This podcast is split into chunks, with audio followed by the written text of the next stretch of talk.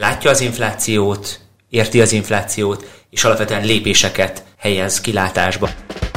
Üdvözlöm, ez itt a Concord Podcast. Egy műsor, ahol a Concord munkatársai minden héten alaposan megmondják véleményüket pénzről, gazdaságról, politikáról és mindarról, amit egy Concordos nem hagyhat szó nélkül.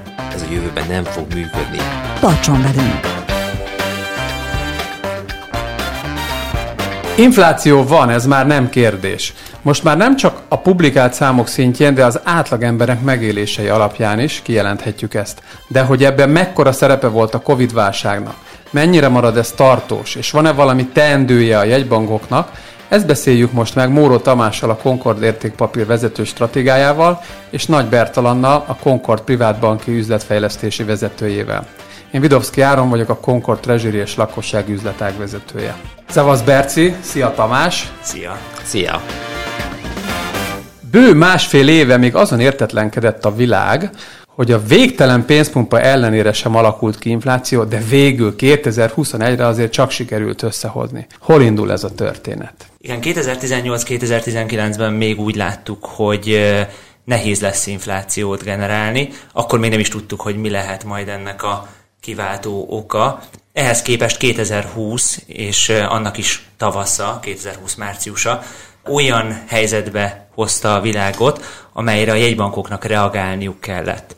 Itt értem ez alatt, hogy különböző lazításokat vezettek be, például olcsóbb vagy akár ingyen hiteleket adtak, pénzt nyomtattak, konkrétan pénzt juttattak el a lakossághoz, és hát ennek azért azt látjuk, hogy így 2021-re meglett a hatása és az eredménye, hiszen sikerült úgy eljuttatni ezt a pénzt a lakossághoz és a vállalatokhoz, hogy elkezdtek fogyasztani. Ennek pedig ugye az lett a következménye, hogy gyakorlatilag egy rég nem látott inflációt láthatunk, egy exponenciális begyorsulást. A kérdés, ahogy mondtad, az, hogy a jegybankoknak kell erre reagálnia, vagy ez egy egyszeri, megugró infláció, amit látunk, és nem lesz tartós. Sokáig nem volt infláció, de azt láttuk az elmúlt években, hogy az eszközárak folyamatosan jöttek föl. Ez mikor indult? Tulajdonképpen még az előző válságnál lehet keresni ennek a gyökereit, amikor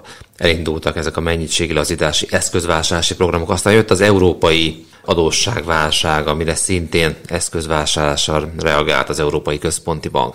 Azt lehet mondani, hogy az eszközárinfláció egy, egy teljesen más dolog volt olyan értelemben, hogy a befektetők, a lakosság jóval szűkebb körét érintette. Ők jól kerestek, de az ő fogyasztásuk nyilvánvalóan nem tudott olyan mértékben nőni, hogy általános inflációt gerjesszen. Ugye a mostani helyzetben az óriási különbség, hogy elképesztő mértékű direkt transfereket kapott a lakosság, és egyébként a vállalati szektor jelentős része is, és ők már elkezdenek olyan eszközökre, olyan termékekre és olyan szolgáltatásokra költeni, amelyek árának emelkedése már megjelenik az inflációban. Az eszközár infláció az nincsen benne a fogyasztói árindexben.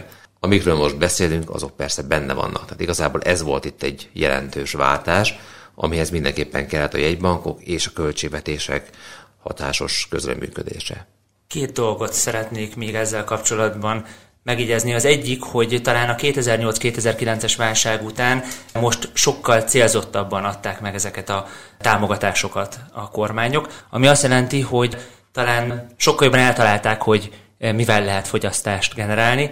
2008-2009-ben még nem volt egyértelmű, hogy például azok a nyomtatott pénzek, azok a csekkek, amiket mondjuk Amerikában kiszórnak, az valóban meghozza a várt hatást. Látszott is, hogy például ez Európában nem is működött úgy, hogy sokkal inkább például vásárlási kedvezményeket vagy előrehozott fogyasztást kellett generálni ahhoz, hogy, hogy tényleg elkezdjenek költeni a lakosok. Itt ezt most sokkal célzottabban hajtották végre, és ennek köszönhetően ez működött is, de azért említsük meg, hogy például van olyan ország, például Japán, ahol nem sikerült ezt a fogyasztást így gerjeszteni. És az elmúlt 14-15 hónapban a Covid-válság játszott bármilyen szerepet ebben a folyamatban? Mindenképpen játszott. Ugye beszéltünk az előbb a kereseti oldalról, a úgynevezett pénzosztásról, de nagyon fontos az infláció alakulásának a kínálati oldal is, tehát hogy van-e elegendő termék és szolgáltatás. És a vállalati reakciókat érdemes megfigyelni. A Covid válságnál a váltók nagy része visszafogta a termelését, nem ruházott be, nagyon óvatos volt, nem tudta, hogy lesz-e kereslet. Beszéltem olyan magyar autókereskedővel, hivatalos forgalmazó importőrrel, aki azt mondta, hogy ők nem rendeltek gyakorlatilag csak minimális mennyiségű autót, mert hogy nem tudták, hogy milyen lesz a piac, és erre jött rá az a helyzet, amikor az emberek tömegével vennének autókat. Egy kereslet kínálati egyensúlytalanság alakult ki, és ebben jelentős szerepet játszik az, hogy a vállalatok nagyon bizonytalanok voltak, ők nem akartak a kínálat növekedésében, növelésébe beruházni, ellentétben a kereslet az viszont megjelent. Tehát tulajdonképpen ennek a mostani inflációs időszaknak az egyik legfontosabb mozgatórugója az pont ez, hogy van elegendő, sőt, talán túlságosan is sok kereslet, ugyanakkor a kínálati oldal nem tudott erre reagálni, vagy másképpen döntöttek a vállalati döntéshozók mondjuk fél egy évvel ezelőtt. És ugye a nagy kérdés jövőre vonatkozóan az, hogy a vállalatok tudják-e kompenzálni ezt a kínálati hiányt. Azokban a szektorokban, ahol rugalmasan lehet növelni a kibocsátást, ott erre van esély, de mondjuk egy egy bányánál, egy nagyon tőkeintenzív gyártószektorban, például a csipgyártásra gondolván, ott nem lehet megcsinálni azt, hogy két hónappal később már sokkal többet termelek. Ehhez évek kellnek, és rengeteg pénz. Úgyhogy most pont ezt próbálják a döntéshozók valamilyen módon orvosolni. Ugyanez látható például az autóiparban akkor is, amikor arról beszélünk, hogy most, ha egy autót szeretném megrendelni, akkor nem ritka 6-8, de akár a 12 hónapos várakozási idő is. Pont ezért, mert egyik pillanatra a másikra azokat a gyárakat, ahol leállították mondjuk a termelést, azt nem tudják egyből újraindítani. Ráadásul ugye látszik, hogy azért például a chip hiány is egyszerűen akadozik az ellátás, és ezek a rendszerek azért just-in-time rendszerek, ami azt jelenti, hogy nem előre felhalmozzák az alapanyagokat, az alkatrészeket, hanem minden pont időbe érkezik, és már megy a gyártás, és hát egyszerűen ezt nehéz így megvalósítani. Érdekes kérdés még, amit ugye Tomi most felvetett, hiszen azok a beruházások, amik késleltetve lettek, vagy elmaradtak. Értem itt ez alatt például azt, hogyha nem kezdték el azt az ingatlan fejlesztést, azért, mert kivártak, akkor most adott esetben az az 5-10 vagy 15 ezer lakás, az hiányozni fog. Ez azt jelenti, hogy egy megnövekedett kereslet mellett egy alacsonyabb kínálattal találkozunk, ez felhajtja az árat. Amit még kiemelnék, az az, ami a bevezetőben is elhangzik, hogy érezzük az inflációt. Ez nagyon fontos. Mert amikor a fogyasztó elkezd érezni azt, hogy hú, hú itt a következő egy-másfél évben lehet, hogy már csak drágában tudnék venni, akkor elkezdi előre hozni a fogyasztását, és hát ennek köszönhetően, hogy amikor sokan akarnak egyszerre kimenni az ajtón, akkor hát gyakorlatilag maguk előtt verik föl az árat. Ami a fő kérdés, és megint ide térnék vissza, hogy ez átmeneti, és tud majd a kínálat úgy reagálni rá, hogy ezt akár fél-egy éven belül kielégítse és megnyugszik a piac, vagy tenniük kell majd egy bankoknak azért, hogy ez az infláció ne szálljon el. Az elmúlt hetekben nem csak Magyarországon, hanem szinte világszerte hallani híreket arról, egészen elképesztő híreket, hogy az építőanyagok milyen szinten drágultak meg. Ezzel mi a helyzet, Tomi? Hát itt is bejött ez a kereslet kínálat egyensúlytalanság. Megint csak egy rugalmatlanul növelhető kínálatú termékcsoportról van szó. Ugye nem arról van szó, hogy nincsen fa Kanadában, és nem lehetne azt kivágni, csak éppen nincs elég fűrészkapacitások ezt feldolgozza. Ezért aztán Európába is elkezdték a fát átvinni Amerikába. Németországban nincs elég építési fa, mondjuk a zsaluzáshoz, amit használnak, de egyébként Magyarországon is durván, több mint duplájára drágult már a faanyagára alapvetően készpénzét adnak most el a, az építőanyag kereskedők, amit kifizetsz, az elviheted, ha van készlet, aztán, hogy mi lesz az ár egy hónap múlva, senki nem tudja. Olyan szerződéset is lehet kötni, hogy ma leszerződöm, de az árat majd megmondjuk egy hónap múlva, plusz vagy mínusz ez jelentősen eltér. Hát egyébként az elmúlt hetekben a faanyagára éppen csökkent, ezt úgy kell elképzelni, hogy mondjuk 500 dollárról felment 1500 dollárra az építési faanyagára Amerikában, és ez most leesett ilyen 1000-1100 környékére, tehát még mindig jóval feljebb vagyunk. Ami egy érdekes kérdés, hogy azért ezek az árak meghozzák a kereslet gyengülését. Tehát Amerikában a lakosság ingatlan vásárlási hajlandósága az több éves mélypontra csökkent ennek köszönhetően. Eddig is laktak valahol, hát most nem fognak nagyobba költözni. Ez egészen addig igaz, amíg nem kapnak muníciót kereseti oldalról. Tehát nagyon fontos, hogy ilyen helyzetre szerintem egy kormánynak nem úgy kell reagálnia, hogy akkor élénkítem a keresletet, adok még pénzt vagy támogatást ahhoz, hogy lakást lehessen venni, hanem inkább a, inkább a kínálati oldalt kell erősíteni, mert igazából mi történt Magyarországon mondjuk a csok hatására, annyival mentek fel az árak, hogy igazából nem jár senki jobban, hogyha csokkal vesz ingatlant, ahhoz képest, ami korábban volt a helyzet, hiszen ennyivel drágultak. A támogatás mértékével drágultak az ingatlanok. Tehát, hogy a kormányzatnak is óriási a felelőssége ebben a tekintetben. Egyelőre az építőanyag piacon egy, egy nagyon nagy káosz alakult ki, lehet mondani, hiányjal, magas árakkal, senki nem tudja, hogy mit hoz a holnap, és ráadásul ilyenkor a kivitelezők azok drágábban is áraznak, hiszen nem akarnak egy veszteséges helyzetbe belefutni. Inkább azt mondják, hogy mondjuk 30%-kal többe kell a kivitelezés. Úgyhogy ez egy, egy nagyon veszélyes helyzet így a jövőbeni növekedést tekintve. Ha már infláció és ráadásul építőipar, akkor egészen egyszerűen megkerülhetetlen kérdés az ár-bér spirál. Ezzel hogy állunk? Hát látni ennek a jeleit. Megint csak persze szektoranként vagy, vagy, vagy szakmánként eltérő, hogy mennyire érzékelhető ez, de az tény, hogy ma már egy segédmunkás is napi 20 forint nettó bért akar elkérni, és ő azért nem egy magasan kvalifikált munkaerő. Ez akkor is igaz, hogyha, hogyha mondjuk szakipari ágakat nézünk, gyakorlatilag olyan mértékű a beruházási aktivitás ebben a szektorban, és olyan mértékű a munkerőhiány, hogy ez a, az árbér spirál, ezt tényleg mondhatjuk, hogy kialakult. Ráadásul a jelentős külföldi munkaerő sincsen most jelen, úgy, mint korábban, tehát ez még drágítja például a hazai beruházásokat. De ugyanezt látjuk Amerikában is, ahol azért az építőipar nem tartozott a legfehérebb iparágak közé, magyarul elég sok illegális vagy félig legális munkavállalót foglalkoztattak. Ugye leszámolt a bevándorlással Trump, egyébként az új Biden adminisztráció sem a legmegengedőbb ebben a tekintetben, viszont így sokkal kevesebb olyan ember van, aki ezt az egyébként nehéz fizikai munkát el tudja vagy el akarja végezni. Ennek pedig eredője az, hogy a bérek elkezdtek itt is durván emelkedni. Igen, a korábbi adásban beszéltünk arról, hogy a McDonald's már alig talál embert 14,75 század dolláros áron. Tulajdonképpen azt hiszem, hogy egy meghallgatásért is már fizetnek, a bejön hozzájuk. Arról tudunk valamit, hogy az építőipari munkabérek azok körülbelül hol állnak Amerikában? Jóval magasabbak ennél, ez inkább ilyen 25-30 dollár környékén van. De azt, azt látni, ez egy kemény fizikailag megterhelő munka. Ha én mondjuk kapok heti 700 dollár segélyt, akkor azért nem biztos, hogy vállalom azt a munkát, ahol megsérülhetek, ami nagyon fárasztó, mondjuk azért a havi plusz 500 kötőjel 1000 dollárért. Tehát itt azért a kínálati oldalt kéne javítani, hogy legyen megfelelő munkaerő, de ez megint csak nem gyors, és gyak, azt, azt látni kell, hogy ezt a munkát, mint ahogy Magyarországon is jelentős részben, Amerikában is bevándorlók végezték. És ezen a ponton jön képbe minden országban a jegybanki szerepvállalás, amikor ugye növekvő inflációt látunk. Erről mit gondoltok? Én egyértelműen azt gondolom, hogy a jegybankoknak valamilyen szinten reagálniuk kell, viszont még mielőtt mindenki azt gondolná, hogy egy vagy két hónapi magas inflációs adat egyből arra készteti mondjuk a Fedet vagy az LKB-t, hogy a kamatemelésbe gondolkozzon. Azt kell, hogy mondjam, hogy ők sokkal hosszabb időhorizonton tekintenek elébe a dolgoknak. Nem csak és kizárólag az inflációt fogják figyelni, hanem azt, hogy egyrészt a gazdaságok egymáshoz képest hogyan alakulnak. Azt fogják vizsgálni, hogy a munkanélküliség hogyan alakul. Itt például az előbb említett pénz is számít, ha kapok 7-800 dollár segélyt, és nekem 100-200 dollár plusz költségbe kerülne, hogy amúgy munkába álljak, akkor a cégeknek 1000-1200 dollárral még nem is biztos, hogy elég jó az ajánlatuk, hogy én mégis elmenjek dolgozni, viszont a magas munkanélküliség az nyilván a gazdaságnak sem jó, tehát valahol meg kell találniuk ezt az egyensúlyt, vagy mondjuk ezt a támogatást csökkenteni kell, vagy szépen lassan kivezetni, viszont nagyon fontos, hogy ezeknél a lépéseknél mindig arra kell figyelni, hogy a lufit nem szabad kidurrantani, hanem szépen lassan, fokozatosan engedni kell a levegőt.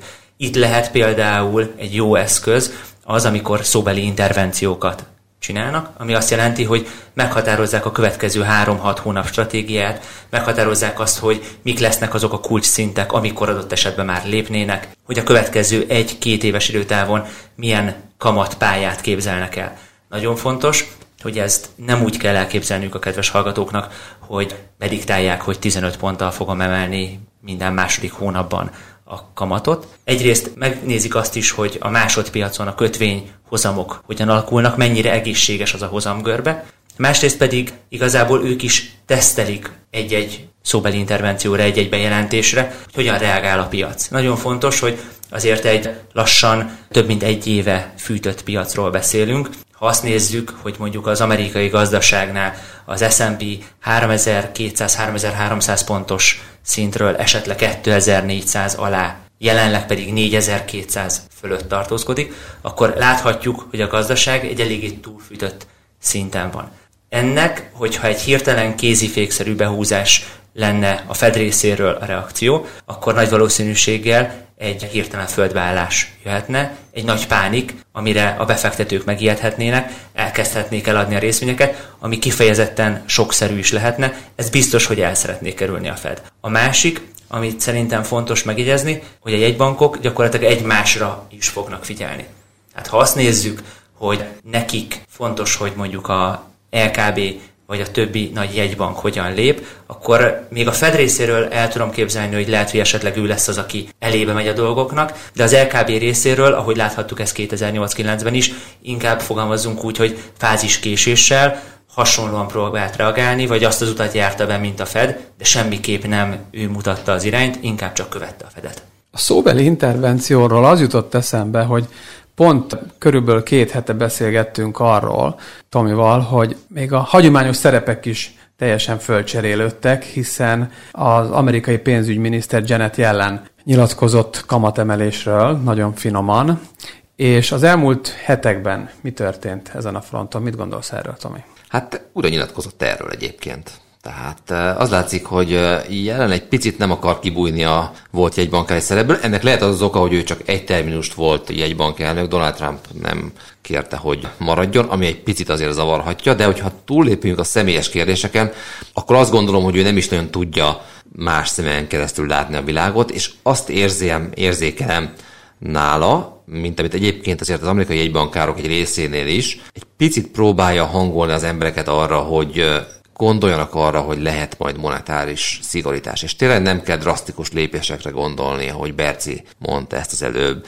Ráadásul Amerikában az eszközáratnak a jelentősége a lakossági fogyasztásban sokkal nagyobb, mint Európában. Tehát az európai fogyasztásra nulla hatása van, hogyha leesne mondjuk a DAX index 15%-kal. Ha az S&P 500 leesne 15%-kal, akkor az amerikai fogyasztói bizalom romolhatna, aminek egyébként tényleg lehetne reálgazdasági hatása, illetve a tőkéhez jutásnak a költsége is magasabb lenne. Tehát az amerikai gazdaságban az eszközáraknak a jelentősége a reál folyamatokra sokkal nagyobb, mint Európában. A Federre mindenképpen fog figyelni, de én úgy érzem, hogy elkezdték óvatosan felkészíteni az embereket arra, vagy befektetőket arra, hogy nem lesz mindig ennyire az a monetáris politika.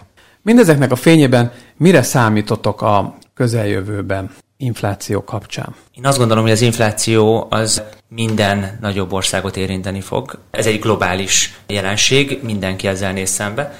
Az elmúlt időszaknak a jegybanki lépései az mindenhol gyakorlatilag egy monetáris lazítás volt. Az a kérdés, hogy ki hogyan fog reagálni rá. Én úgy látom, hogy itt Közép-Európában akár lehet a lengyeleket, a cseheket, vagy akár a, a magyar jegybankot is említeni. Alapvetően egy szigorúbb jövőképet fest, ami azt jelenti, hogy látja az inflációt, érti az inflációt, és alapvetően lépéseket helyez kilátásba a következő időszakban. Ennek köszönhető például az is, hogy a régiós devizák viszonylag erősek, például a forint is ugye az elmúlt időszakban tudott erősödni, és ez például megállíthatja vagy lassíthatja az inflációs folyamatot, hiszen ugye Magyarországon nagyon sok mindent importálunk, és az így ezeken a termékeken keresztül importált infláció ugye egy erősödő forint mellett valamelyest csökkenthető, vagy stabilabbá tehető a következő időszakban. Tehát én azt gondolom, hogy a jegybankok lépései azok már láthatóak, ennél több reakciót vagy lépést a következő pár hónapban nem is várok. Van annak bármilyen szerepe a gondolkodásban, hogy a megnövekedett államadóságot megpróbálják elinflálni. Mindenképpen lehet, de szerintem rövid távon ez nem igazán kérdés. Megnézzük Japán példáját, bőven 200 feletti adósság GDP mutatóval rendelkeznek. Igazából ez a kérdés gyakorlatilag senkit nem zavart, főleg akkor, hogyha egy ország belülről vagy egy régió belülről finanszírozza magát. Ugye Amerika esetében ez nem teljesen igaz, de azért ott is igaz az, hogy a Fed, ha akar, akkor minden kötvényt meg tud vásárolni az eurózóna pedig önfinanszírozó. Persze ezen belül azért vannak jelentős különbségek, mondjuk, hogyha a görögöket nézzük a németekhez, de azért azt gondolom, hogy ez ma a jegybanki gondolkodásban nem az első számú szempont. Mindenki foglalkozik ezzel a kérdéssel, de az adósság szintek bármennyire is horrorisztikusan magasnak tűnnek egyes országokban, ilyen kamatszintek mellett fenntartatók is. Nem arról beszélünk, hogy durva hozamemelkedésre kell számítani, mert hogyha felmegy mondjuk 30-40 bázisponttal a hosszú oldali hozam még innen, az igazából nagyon nagy hatást nem fog gyakorolni az adósságpálya fenntartatóságára. Én még annyival egészíteném ki, hogy azáltal, hogy ez egy globális válság volt, gyakorlatilag az adósság nem egy-egy régióra vagy egy-egy országra vetítetten nőtt meg, ugrott meg, és ezáltal inkább arra koncentrálnék, hogy az egymáshoz viszonyított arány hogyan alakult az eladósodásban, és én azt látom, hogy mivel mindenki lazított, ezáltal gyakorlatilag mindenki közel ugyanakkor a szinttel nőtt az adóssága, tehát az egymáshoz való viszony nem változott, ezáltal szerintem ez most nem fog problémát okozni.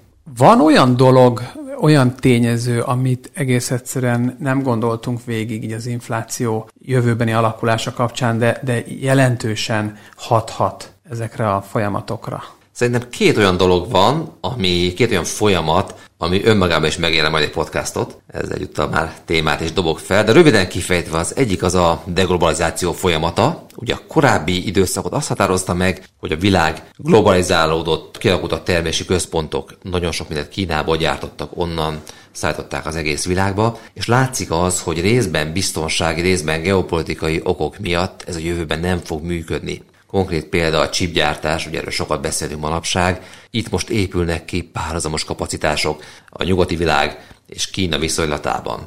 Rövid távon részben egyébként ez oka a chip hiánynak, hogy a kínai csipeket nem szabad, vagy nem lehet megvásárolni, például a Huawei által gyártott kommunikációs csipeket nem vetik meg nyugati cégek, és ugye akkor mégis van a hiánynak az egyik oka. Hosszú távon viszont lesz egy párhuzamos kapacitás, akkor majd lehet, hogy lesz túlkínálat pár év múlva, de rövid távon ez mindenképpen a, az infláció tartósága mellett szól. Tehát az, hogy Kína már nem olyan nagy barát, mint régen, ilyen nagyon köznapi nyelven megfogalmazva. A másik, ami, ami nagyon fontos az életünk szempontjából, egy meghatározó trend, ez a egyre zöldebb, egyre fenntartatóbb működés. Ez egyre drágább gyártási költségeket jelent. Mindennek van ára. Az, hogy tisztábban, fenntartatóbban élünk, az azzal is jár, hogy igenis többe fog kerülni számos terméket, sőt szolgáltatást legyártani, elkészíteni, vagy nyújtani, és ennek pedig van egy tartós inflatorikus hatása. Az, hogy ez hosszú éveken keresztül jelente majd inflációt, vagy lesz mondjuk egy két-három éves ugrás, azt ma nem tudjuk. Én azt gondolom, hogy egyébként be fogunk állni egy magasabb árszintre, de a következő egy-két évet mindenképpen meg fogja határozni az, hogy tisztábban kell termelni, akár az építőanyagipar, ami egy rendkívül nagy CO2 kibocsátó